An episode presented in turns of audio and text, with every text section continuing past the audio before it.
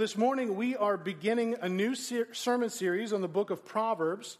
So, if you would, please turn with me in your Bibles to Proverbs chapter 1. We're going to be looking at the preface of Proverbs today, verses 1 through 7.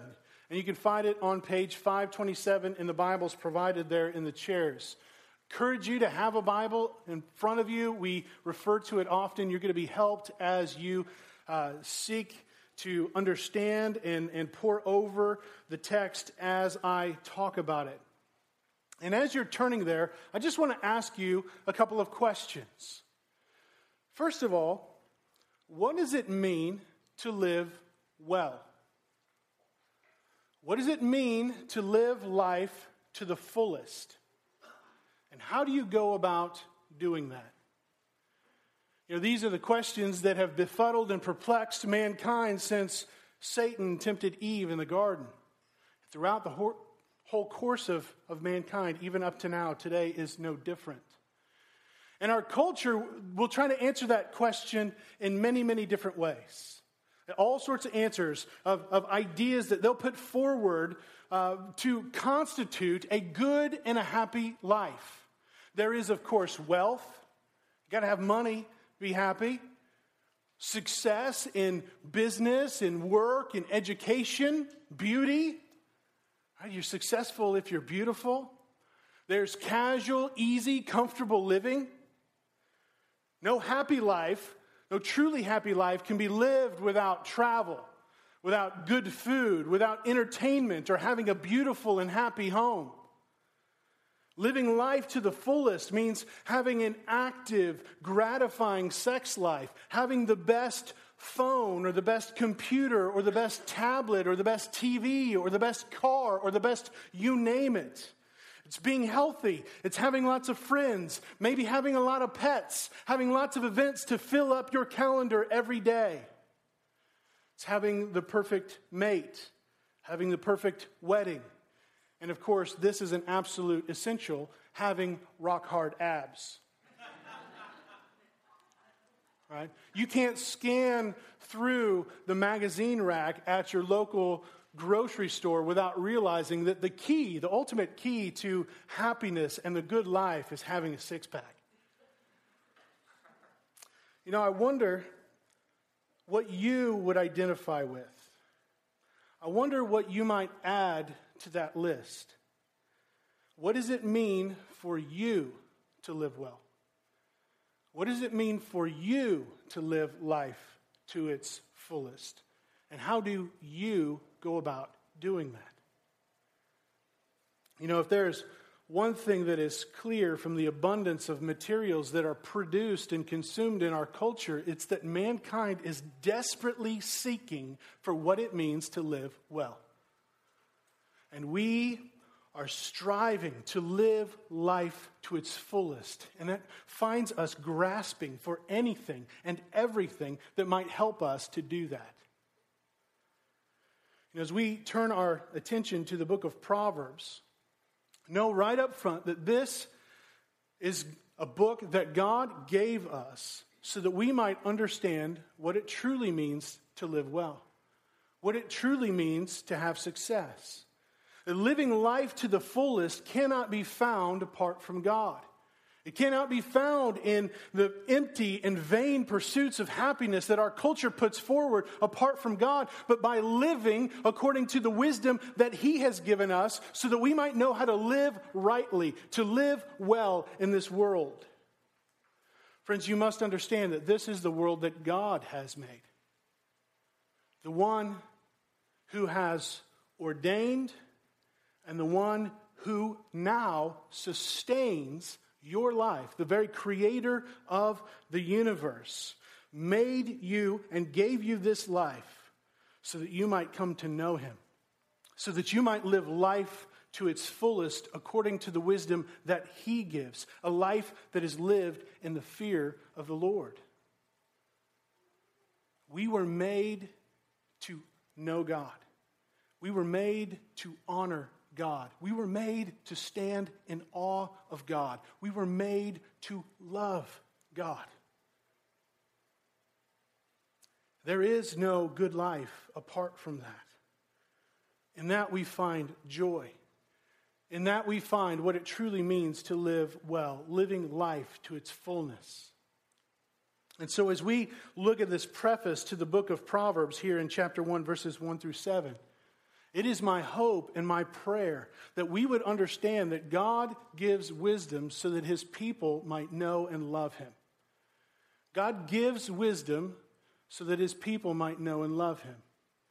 So let's turn our attention to the text Proverbs chapter 1, verses 1 through 7. It says, The Proverbs of Solomon, son of David, king of Israel. To know wisdom and instruction to understand words of insight, to receive instruction in wise dealing, in righteousness, justice, and equity, to give prudence to the simple, knowledge and discretion to the youth. Let the wise hear and increase in learning, and the one who understands obtain guidance. To understand a proverb and a saying, the words of the wise and their riddles. The fear of the Lord is the beginning of knowledge. Fools despise wisdom and instruction. God gives us wisdom so that we might know and love Him. And so, for us to understand this God given wisdom, this wisdom that is held out before us, we need to understand the nature of wisdom, we need to understand the purposes of wisdom, and we need to understand the foundation for wisdom. And so, first, let's look at the nature of wisdom. Verse 1 begins the Proverbs of Solomon, son of David, king of Israel. Now, Proverbs, the book of Proverbs, is rightly identified as wisdom literature. The whole goal, the whole purpose, the reason why we have these books is because the author and ultimately God wanted to impart wisdom to us. He wanted us to understand. He wanted us to know. He wanted us to live rightly before God. Now, when I talk about wisdom, I'm not talking about head smarts here. I'm not talking about skill in a very select, specific area of life. Wisdom is skill in godly living. It is ethical and it is active as well as intellectual. Wisdom is knowledge in action, knowing what to do with the knowledge that you have received in order that you might live a more godly life. As one author put it, Wisdom is skill, expertise, and competence that understands how life really works, how to achieve successful, even beautiful results in ways that are intended to honor God. The book of Proverbs teaches us how to live skillfully in every area of life, including family, finances, friendship, speech, and work. The goal of wisdom is that you might achieve a life of beauty, a life of significance, so that at the end of your days, you will have accomplished something that is worthwhile and lasting. And this wisdom is communicated to us through a literary type called a proverb. Now, what is a proverb? Proverbs are short, direct, memorable statements. In other words, they are pithy statements. My wife loves that word. You should use it in sentences when you talk to her. She look at her scowling at me right now. Yeah. Short, direct, memorable statements. That's why that's how I'm going to define that word pithy from here on out. So you just associate that, okay? That make general observations about life lived under the rule and blessing of God. They are concise statements, but they are very rich in meaning. That word proverb comes from the Hebrew verb that means to represent or to be like. And so when we read the Proverbs, it's like holding up a little model of reality to explore, a little verbal representation of some aspect of our daily lives and how that is meant to be lived under the rule and blessing of God. You see, it's important to point out that Proverbs are little different than other genres of Scripture. Most scriptures teach unassailable, eternal truths about God, man, and the world. And some proverbs do that. So, for example, if you were to flip over to Proverbs 16, verse 33, it says, The lot is cast into the lap, but every decision is from the Lord. Well, that proverb is about the sovereignty of God. It is unassailable and unquestionable. God is sovereign over every single decision of man. Or take, for example, Proverbs 17, 15 acquitting the guilty and condemning the innocent. The Lord detests them both. This one is about God's delight in justice and his hatred for injustice. And that never changes. God is always righteous, God is always just. And so some of the Proverbs are always true because they describe eternal truth about God and the hardwired workings of his universe. But most of the Proverbs are a little different. Still inspired by God still profitable, immediately relevant, and applicable to us. They are unique in that most of them are not absolute rules that govern the universe, and nor are they guarantees in this life. You cannot read most of the Proverbs as promises, you read them as maxims. Proverbs are general principles and observations that can be drawn from wise understanding of the created order by those who fear the Lord. That's a good working definition of what Proverbs are. Proverbs are general principles and observations that can be drawn from wise understanding of the created order by those who fear the Lord. Take, for example, Proverbs 26 27. It says, If a man digs a pit, he will fall into it. And if a man rolls a stone, it will roll back on him. Now, does this proverb mean that everyone who has ever dug a pit or anyone who has ever rolled a stone has been killed by it? Right? They've fallen into the pit. They've, they've been crushed by the stone. Well, no, absolutely not. I mean, I'm living proof of that. I have dug pits. I haven't rolled many stones, but I've rolled a few and they haven't killed me. I'm still here.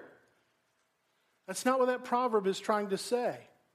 And that proverb is actually about deceit digging a pit so that someone might fall into the trap, rolling a stone so that you can cheat somebody out of their land.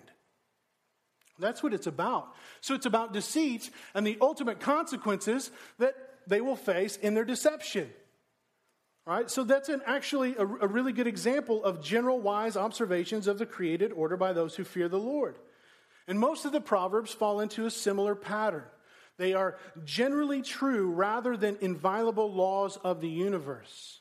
Now, this is going to make more sense as we go along and we unpack more of these proverbs as we encounter them. But for now, as you're reading through the proverbs, here's some helpful guidelines for understanding and interpreting them. And I took this from Mark Dever's overview sermon of the book of Proverbs. He's got just he just did one sermon on the book of Proverbs, just kind of give you the, the overall picture. It's a helpful resource for you to look at.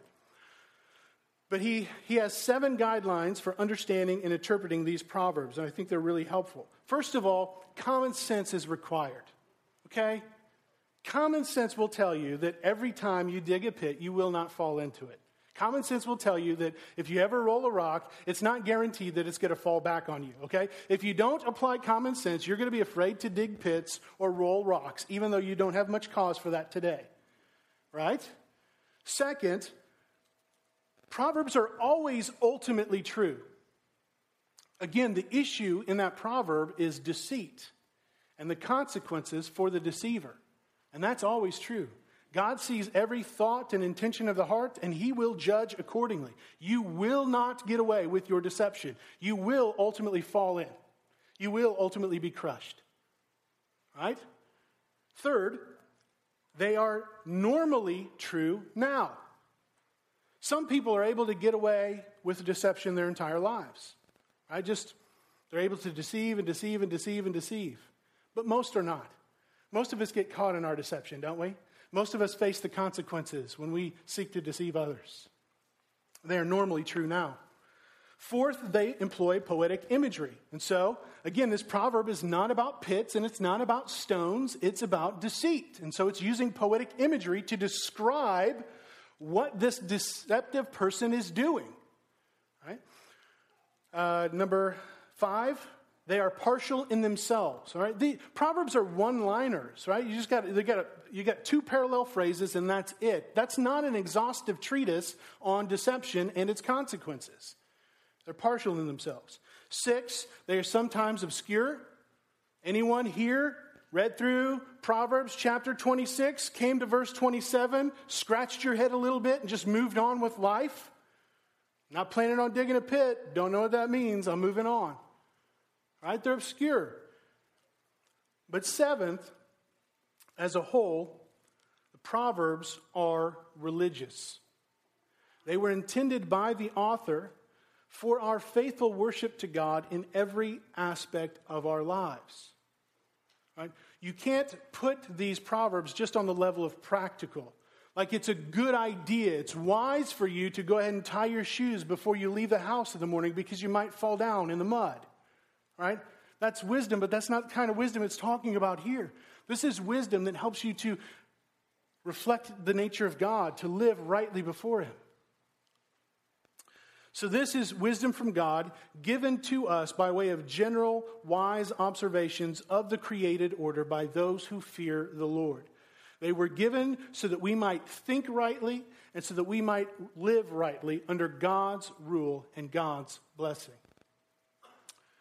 Now, in, in, these wisdom sayings, these proverbs were given to us by very wise men.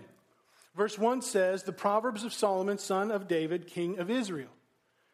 And then what we get after that is nine chapters of Solomon explaining why wisdom is so important to us. He pleads with us, he implores us Get wisdom. Do everything that you can. It's more precious than gold and silver. It will not fail you in any way. Get wisdom, get wisdom, get wisdom.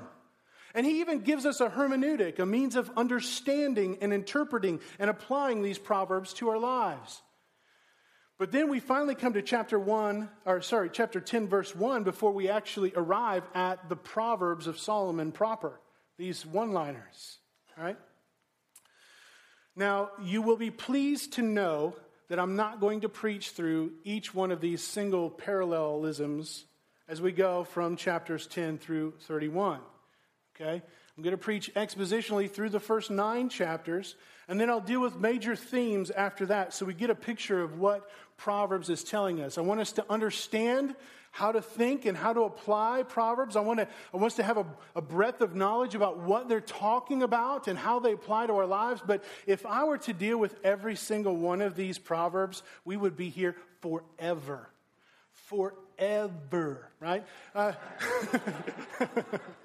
couldn't help it. Uh, I mean, chapter 10 alone would be 32 sermons. We would be here until we died. So I'm not going to do that.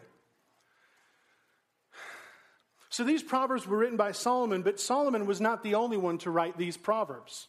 If you look at chapter 22, verse 17, we have the words of the wise. Chapter 24, verse 23, we have more sayings of the wise. Now, we don't know who these people are, we just know that they're wise. Chapter 25, verse 1, there are more proverbs of Solomon, which the men of Hezekiah, king of Judah, copied. Hezekiah was a great, great, great, great, great, great grandson. And so, uh, you know, that clearly they're collecting these things, but, but they were added much later. And then in chapters 30 and 31, you've got these appendices. You've got the words of Agur, the son of Jakeh. You've got the words of King Lemuel. And then you have this alphabet of womanly excellence to kind of round this whole thing out. Um, these are the words of very wise men.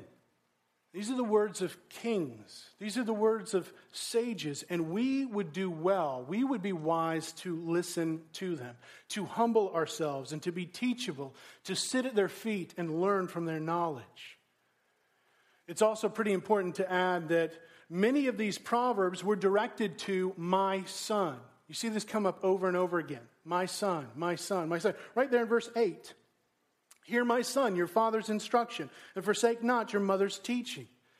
And so when we read through these proverbs, think about the image of a father and a mother imparting wisdom to their children. Think about an old king who's wanting to instruct his sons and his grandsons and his great grandsons how to honor God with the authority that they have been given, how to think, how to lead, how to judge wisely, how to live in righteousness, justice, and equity. Think about a noble king declaring to his citizens what it means to live well, what it means to live life to the fullest in his kingdom. That relational aspect of father to son or from wise king to his beloved people, it's going to help you as you read through the book of Proverbs, if you can keep that in mind. These are wise sayings of very wise men who care about you and desire for you to live wisely in God's world. But let's make no mistake, though these Proverbs are from wise men. They are not only from a bunch of old dead dudes. They, this is not just wisdom or good ideas from men. We don't want to put these Proverbs on the level of it being wise for you to wear your seatbelt. There's more to it than that. This is a different kind of wisdom. This is wisdom that comes from God.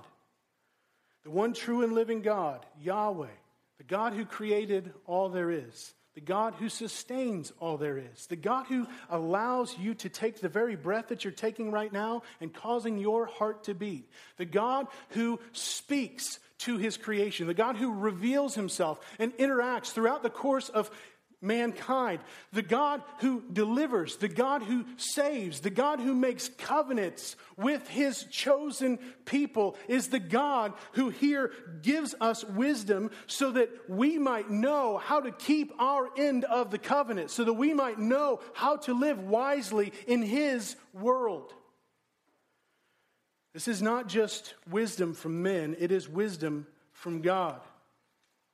Now, if you're not familiar with Solomon, son of David, king of Israel, Solomon was the greatest king on the earth during the time period, during his time period, roughly 10th century BC. And why was Solomon so great? What was so fantastic about Solomon? Well, it's because God had chosen him, God had promised him, and God had blessed him.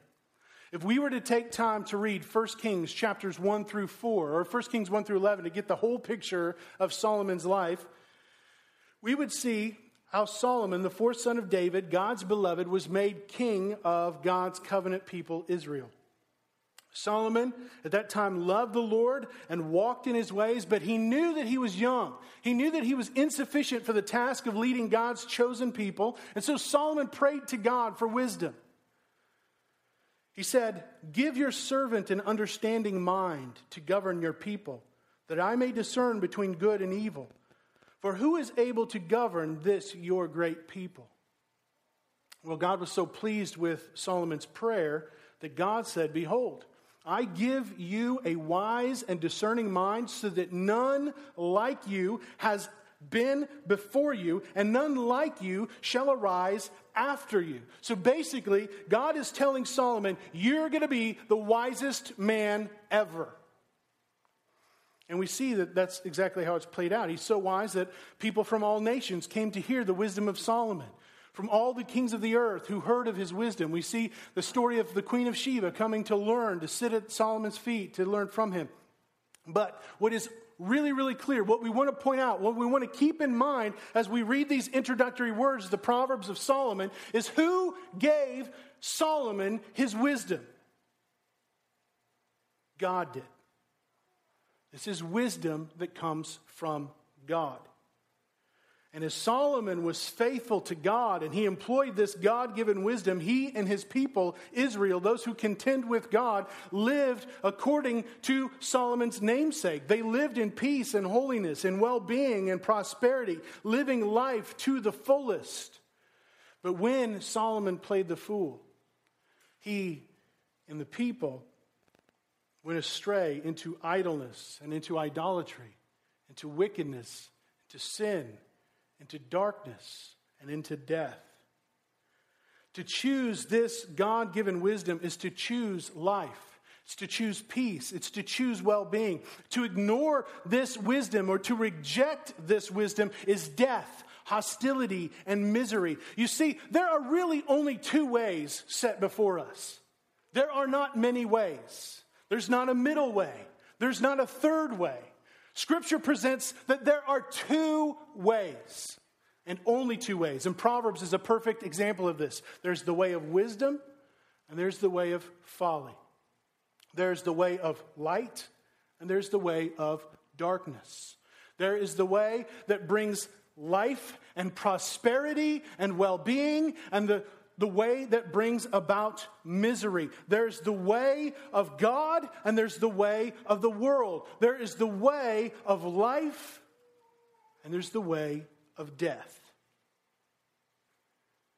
And so we find ourselves alongside everyone who stood before Solomon, everyone who has ever read the wisdom of Solomon, to make a choice to choose the way of wisdom or the way of folly.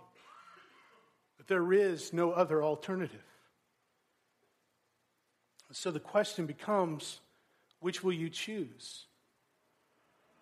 What will you take up? What path will you head down? The way of wisdom or the path of fools? Now, as Christians, we need to read these proverbs in light of the whole story of redemption. We need to read this wisdom in light of Christ.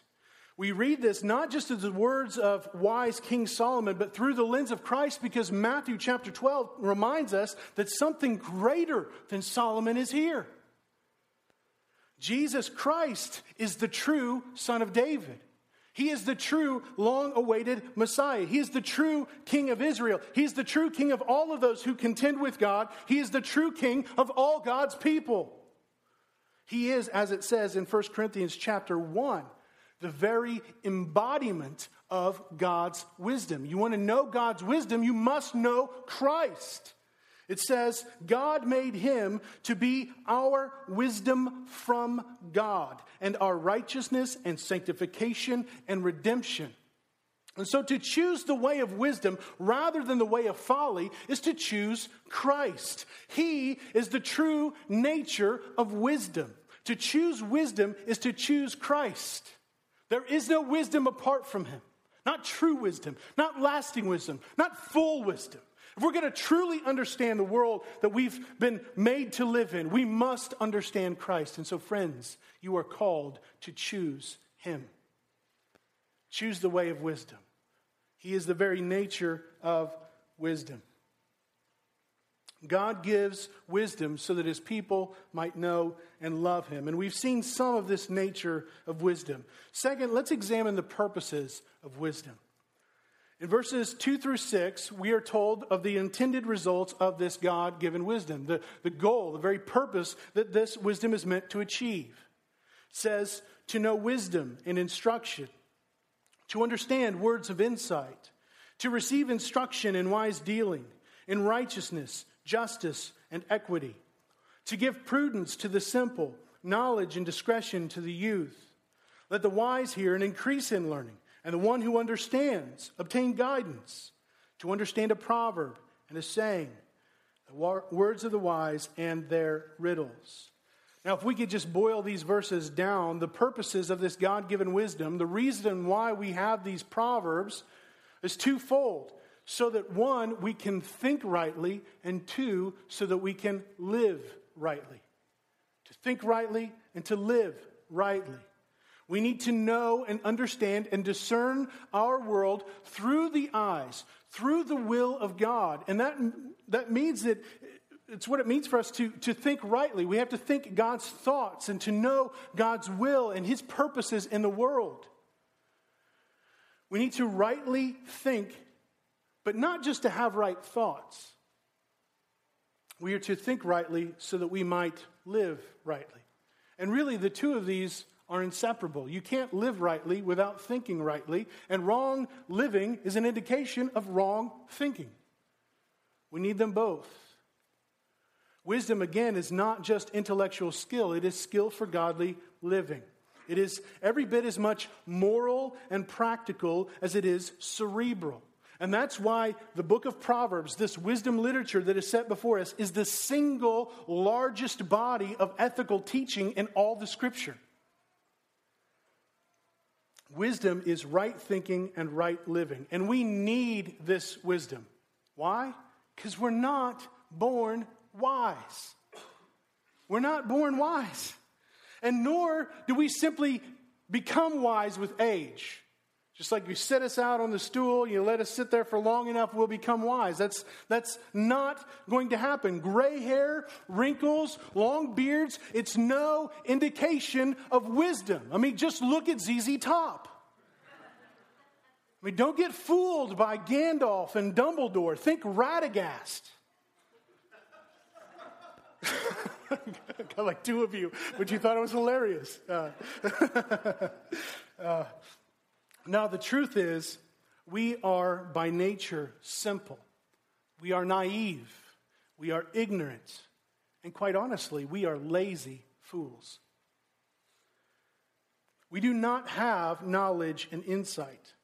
We don't automatically know just what to do and how to do it in the best way possible so that we can please God. And we don't simply, that doesn't simply come with age. Does anybody know how to perfectly obey God and to live lives that are completely pleasing to Him in all areas of life? You know exactly the will of God in every decision, so you just boom, boom, boom, boom, you can move on. Anybody?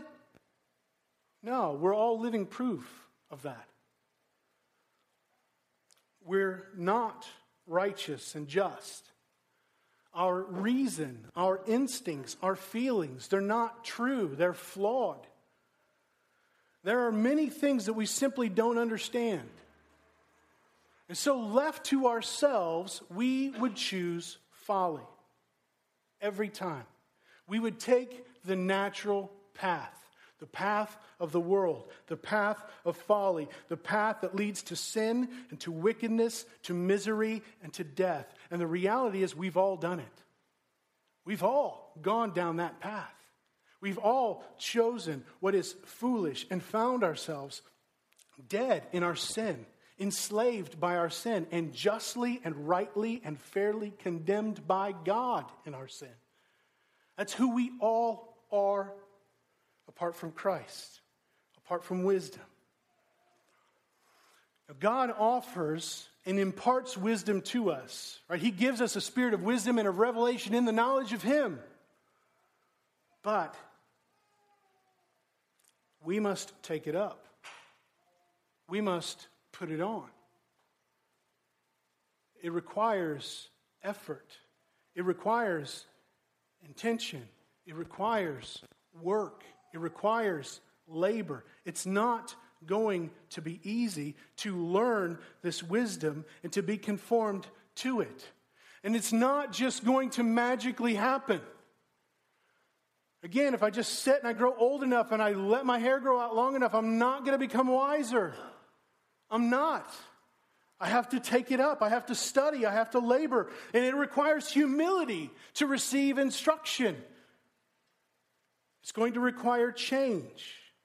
It means giving up foolish and feeble pursuits of the passions of the flesh so that we might gain that which is far, excuse me, far, far better. It means knowing and loving God and living for Him rather than for the desires of our body and our mind. There in verse 2, it says, to know wisdom and instruction. This requires discipline and it requires a willingness to be disciplined. This requires repentance and faith, it requires effort. When it says instruction, positionally, it's like that of a, a parent instructing a child. To receive instruction means that positionally, you are the child.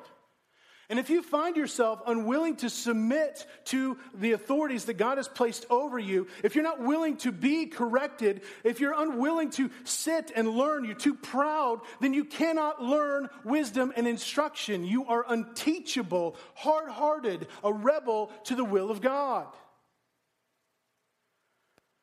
To understand words of insight requires that you purposefully and regularly place yourself under the teaching of another. To learn from their wisdom and insight, you're sitting from and learning from them because you don't have wisdom and insight. You're seeking to gain it. You gain it through means. The means that God gives us is the church. It means that He gives us is His Word, and so that requires relationships. That requires a position of submission to one another. When you find somebody who's wise and insightful, how do they think about these situations and circumstances that they find themselves in? How do they discern the distinctions between what is right and what is wrong? How do they navigate uh, through them? How do they arrive at God honoring conclusions? That's what it's talking about when it says wisdom and insight. It takes time, it takes deep thinking, it takes study, it takes observation. It takes work. Verse 3 to receive instruction in wise dealing, in righteousness, justice, and equity. Friends, this means being taught in such a way that we actually learn how to reflect the moral character of God in our everyday lives. We actually reflect God's righteousness. We reflect God's justice. We reflect God's equity, whether we're at work or by ourselves when we're at home with the kids, doesn't matter. Every aspect of our lives, we're learning how to live morally, how to live rightly, how to reflect the character of God. And this passage tells us that God is holding out wisdom to us. But it is our responsibility to humble ourselves, to seek it, to strive for it, to take it up. It's not enough for you to just rely upon other people or expect other people to become your wisdom for you. They are here to help you and enable you, but friends, they are not ultimately responsible for being your wisdom. This happens within the life of the church where we're just like kind of dependent on everyone else making decisions for us or thinking for us or just i just need one more relationship that's going to help me. If i just had a wiser man or a wiser woman in my life then that's all i really need to learn how to grow in wisdom. No we have to take personal responsibility. We need each other for that but we're to help one another not to do it for one another This calls us to learn how to think rightly about God and ourselves and this world so that we might navigate through this world in the midst of all the folly and futility that we see all around us without falling into it. This calls us to live rightly, to reflect the character and the purposes of God in the world. It is knowing God's thoughts, it's knowing God's will, it's knowing God's word, and desiring and actively seeking to do His will from our hearts. So we must humble ourselves, take the position of a student, eagerly desiring to know more of God. In verses 4 through 6, we see that this wisdom is for everyone. Right? There's never a point in your life where you just kind of arrive and you no longer need to grow in wisdom and learning. Right? You can't think in terms of degrees. You can't think, oh, okay, if I just go through the right educational system at the end, I'll arrive and I will be perfect in wisdom and knowledge. No, we're always learning, we're always growing. This is for both the simple and for the wise, for the immature and inexperienced, for the youth, as well as the seasoned veteran who already understands, so that they might obtain wisdom. God holds out this wisdom to give prudence to the simple or to the naive. These are people who, on their own, will fall for anything. They're open to everything, believing nothing. Now, our culture praises this kind of open mindedness, but it is not good to be open minded when it comes to evil and error. Therefore, God gives us prudence. And we hate that word, don't we? Prudence? I think of prunes, right? I, think of like the Victorian era. This is not something that I want to do. Prudence seems just old and stuffy and wrinkled, right? But Prudence is shrewdness or craftiness. It is the ability to discern between good and evil, between right and wrong, between truth and falsehood, so that we can carefully navigate through the challenges of our lives without falling into sin. So that hopefully that makes us think a little bit different about prudence. We should long for this. The young, immature, and inexperienced, they need knowledge and discretion. Knowledge, again, is intimacy, it's an intimate understanding. The way that a husband knows his wife, and discretion so that he don't float aimlessly through life. God gives us wisdom so that we might have the ability to understand and to form plans so that important goals can be achieved, so that we can make the most of the lives that we've been given in order to honor God and seek the good of others. Well, that whole discretion is the ability to do that, to make these plans, these God centered, gospel centered, others centered plans, and be able to navigate through that in ways that, that live life well, that understands our purpose, and we seek to live life to the fullest under God's rule and blessing. But these proverbs aren't merely for the young and immature. Those who are truly wise still need to remain teachable and increase in learning through continued disciplined study. In verses 5 and 6, speak to these seasoned veterans. It says, Let the wise hear and increase in learning, and the one who understands obtain guidance, to understand a proverb and a saying, the words of the wise and their riddles. Friends, do you realize that God's wisdom is unfathomable? Right? We, we can't even begin to plumb the depths of God's wisdom. You can read through Proverbs a thousand times and still learn from it. Still. And we need to. Because having spiritual wisdom today is not necessarily a guarantee that I will show and display spiritual wisdom tomorrow. I need to constantly go back and remember, to be reminded. God's word gives us guidance, no matter how mature we think we are, for the everyday life, so that we might know and understand His will for every single decision. And so, even as we grow in age, and in wisdom, there's always more to learn, more insights of God to be gained. The truth that, that truths that were once difficult and hard for us to understand become clear and we learn how to apply them to our lives. This is a good and glorious thing. And friends, this type of learning will continue on throughout eternity. We will never arrive at a perfect knowledge of God who is incomprehensible. We'll spend our lives seeking wisdom seeking knowledge, seeking Him. And so, no matter who you are, whether you're a grandchild or a grandparent, there's still much to learn of God's wisdom. No matter the season or stage of life that you find yourself in, Proverbs will speak directly to your life. This is one of the greatest things. This is why Christians love Proverbs so much. It's because it's immediately applicable. If you're a child here and you're wondering, why on earth do I need to obey my parents? Well, Proverbs will tell you. If you're a parent seeking to discipline your children in the discipline and instruction of the Lord, Proverbs gives you a lot of really sound advice on how to do that.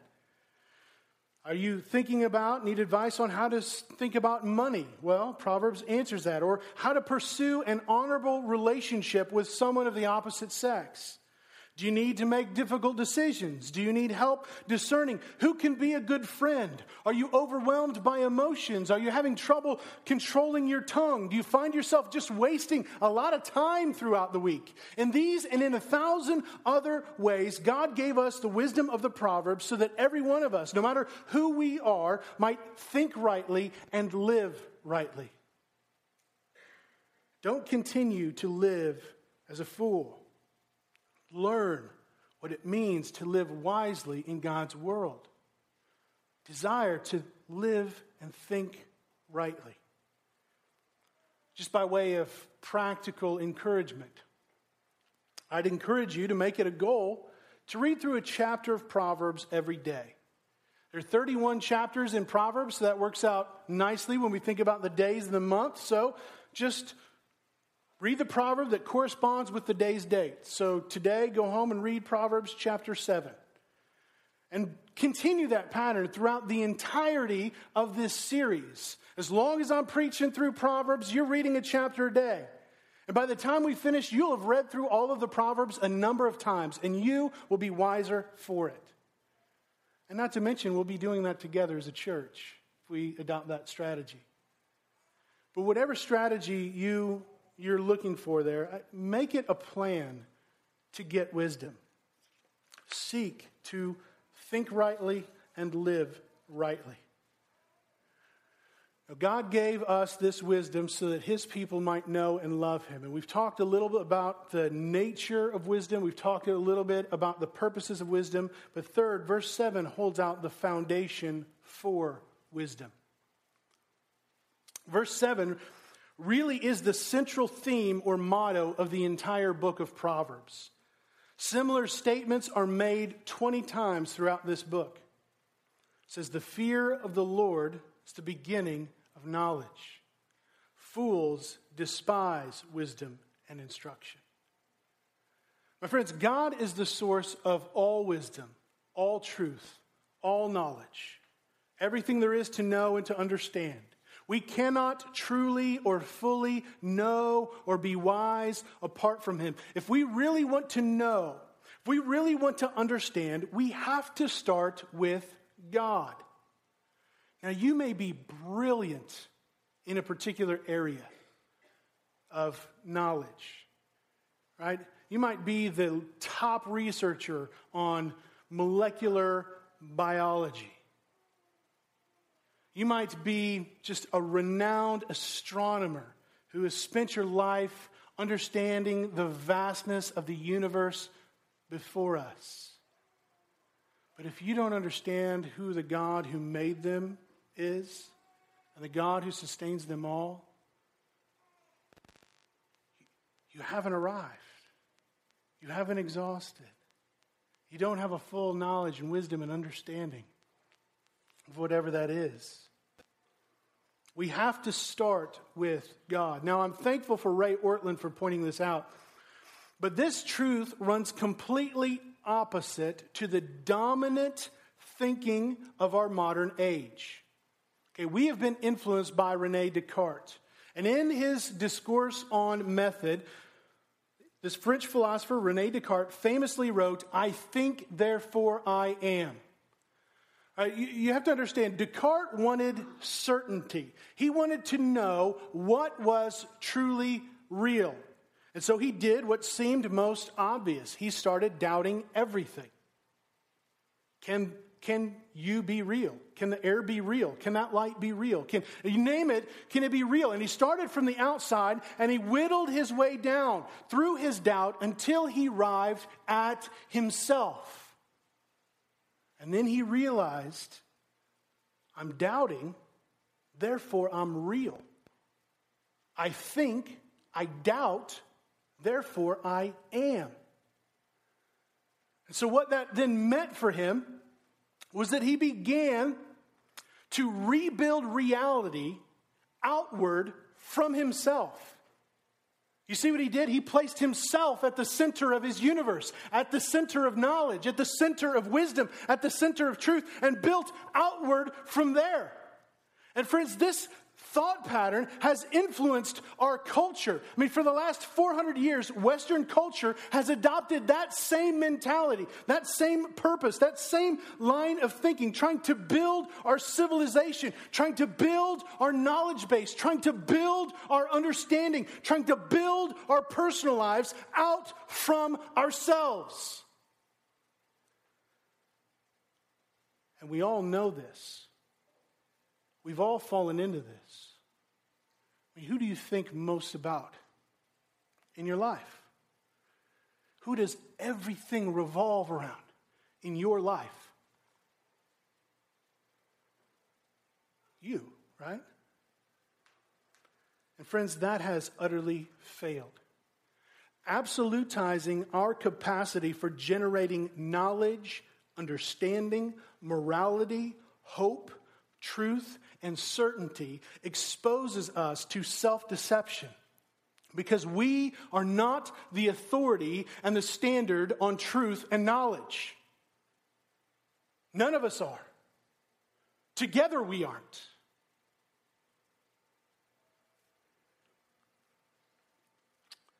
God alone is that standard.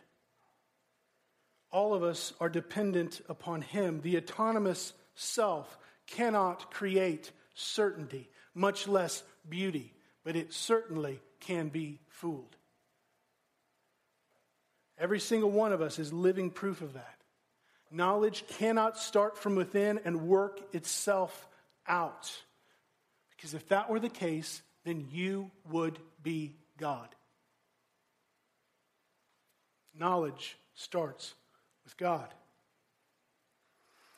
Fearing Him is the beginning of our knowledge. He is the Lord, He is Yahweh. He is the one true and living God who creates and sustains all that there is. He is the God who's revealed himself to all of his creation. He is the source and standard of all truth and all knowledge and all morality and all wisdom. You understand that he is the standard. We measure perfection by God. We measure goodness by God. We measure righteousness by God. We measure beauty by God. Everything that we can possibly conceive as far as an abstract notion, we measure by God.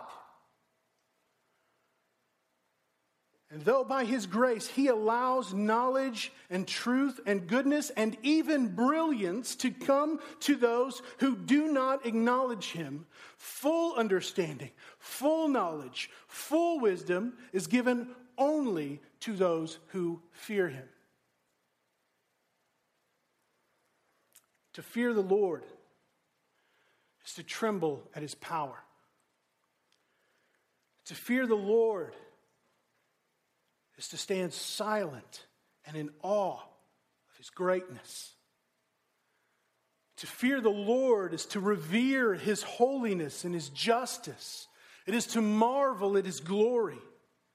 To fear the Lord means to wonder at his vastness, to respect him for his righteousness and his wisdom, to be amazed by his grace, to admire and to love him for his love, and to honor him for his mercy. To fear the Lord is to know God and to love God and to worship God for all that he truly is, for all that he has revealed himself to be. Not just the parts that I like, not just the parts that I find preferable or convenient or conducive for me, but worship Him for all that He is, to praise Him for all of His glorious grace. The fear of the Lord is the beginning of knowledge. But it is not a beginning that we move beyond. It is the foundation that we build everything else upon every bit of wisdom, every bit of knowledge, every bit of understanding built upon God.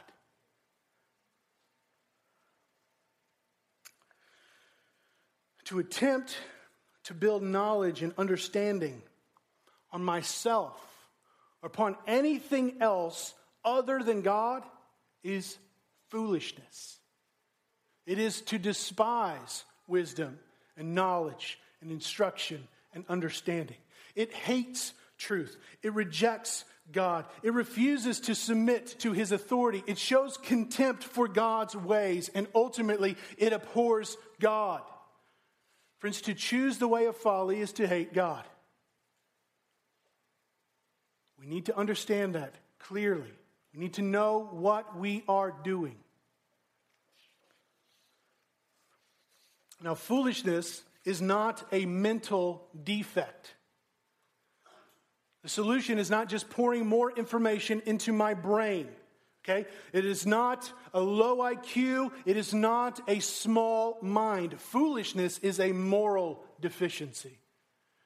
Foolishness is an attitude, it is a disposition, it is a thought pattern, it is a belief system, it is a repeated choice.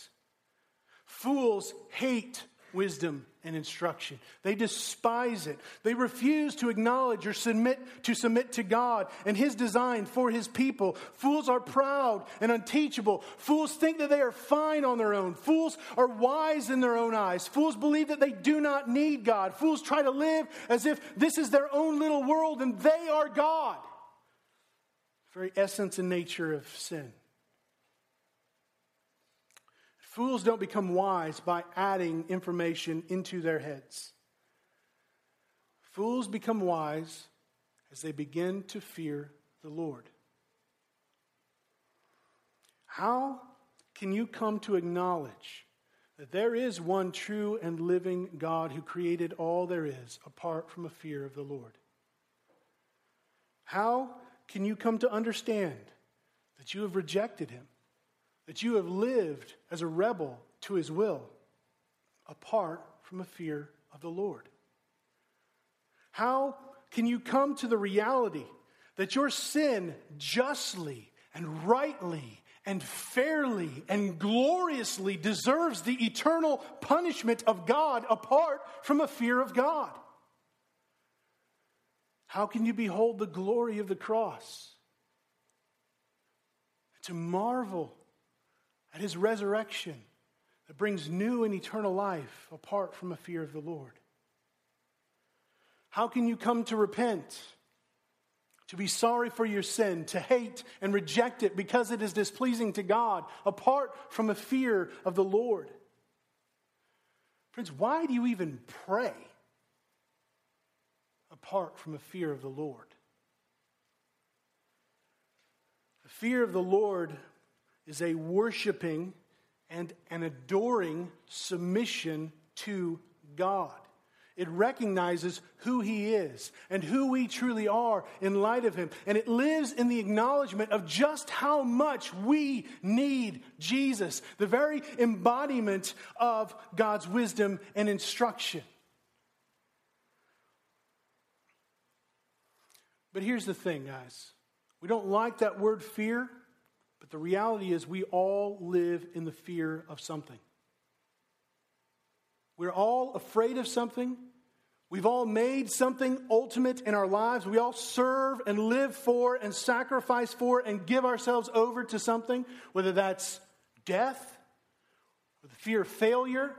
We're all living to please something. Perhaps that's the fear of man.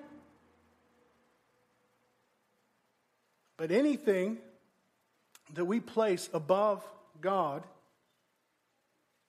is fearing them over Him. But when we come to understand who God is and what He has done for us, His perfect love for us and our love for Him, casts out all fear. He becomes the standard that we seek, seek to live by, and so we fear Him more than other things. Friends, Mark Dever is right here. It is foolishness to fear illness more than God, to fear poverty more than God, to fear hurting our career more than God, to fear rejection more than God, to fear loneliness more than God, to fear failure more than God. Ultimately, you will fear God or you will fear everything else.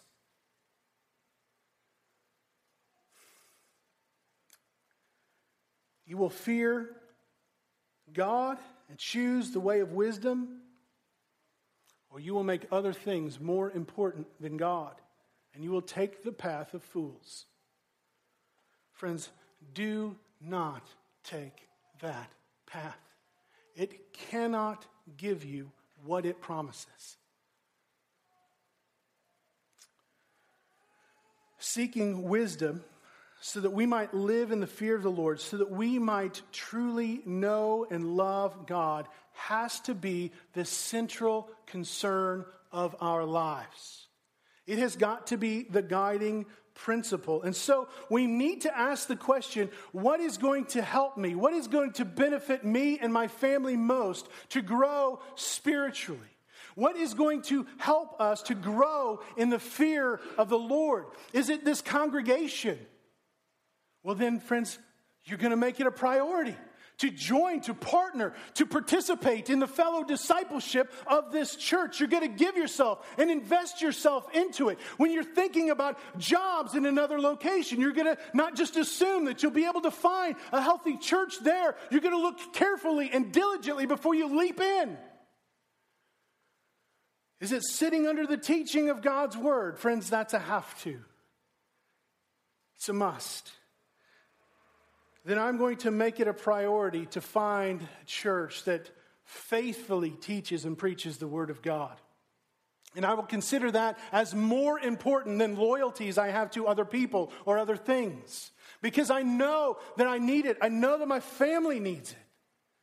I'll make it a priority in my schedule Try not to be gone so much. I'll arrange my vacation so I come back. So I'm here on Sunday when we gather together. I'm going to move things around so I can participate in those things that are going to help me to grow in wisdom and understanding. Things like foundations courses or community groups.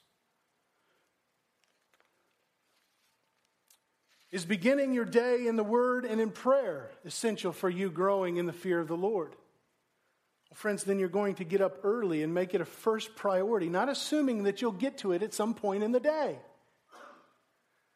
Is it a particular discipleship relationship that you have?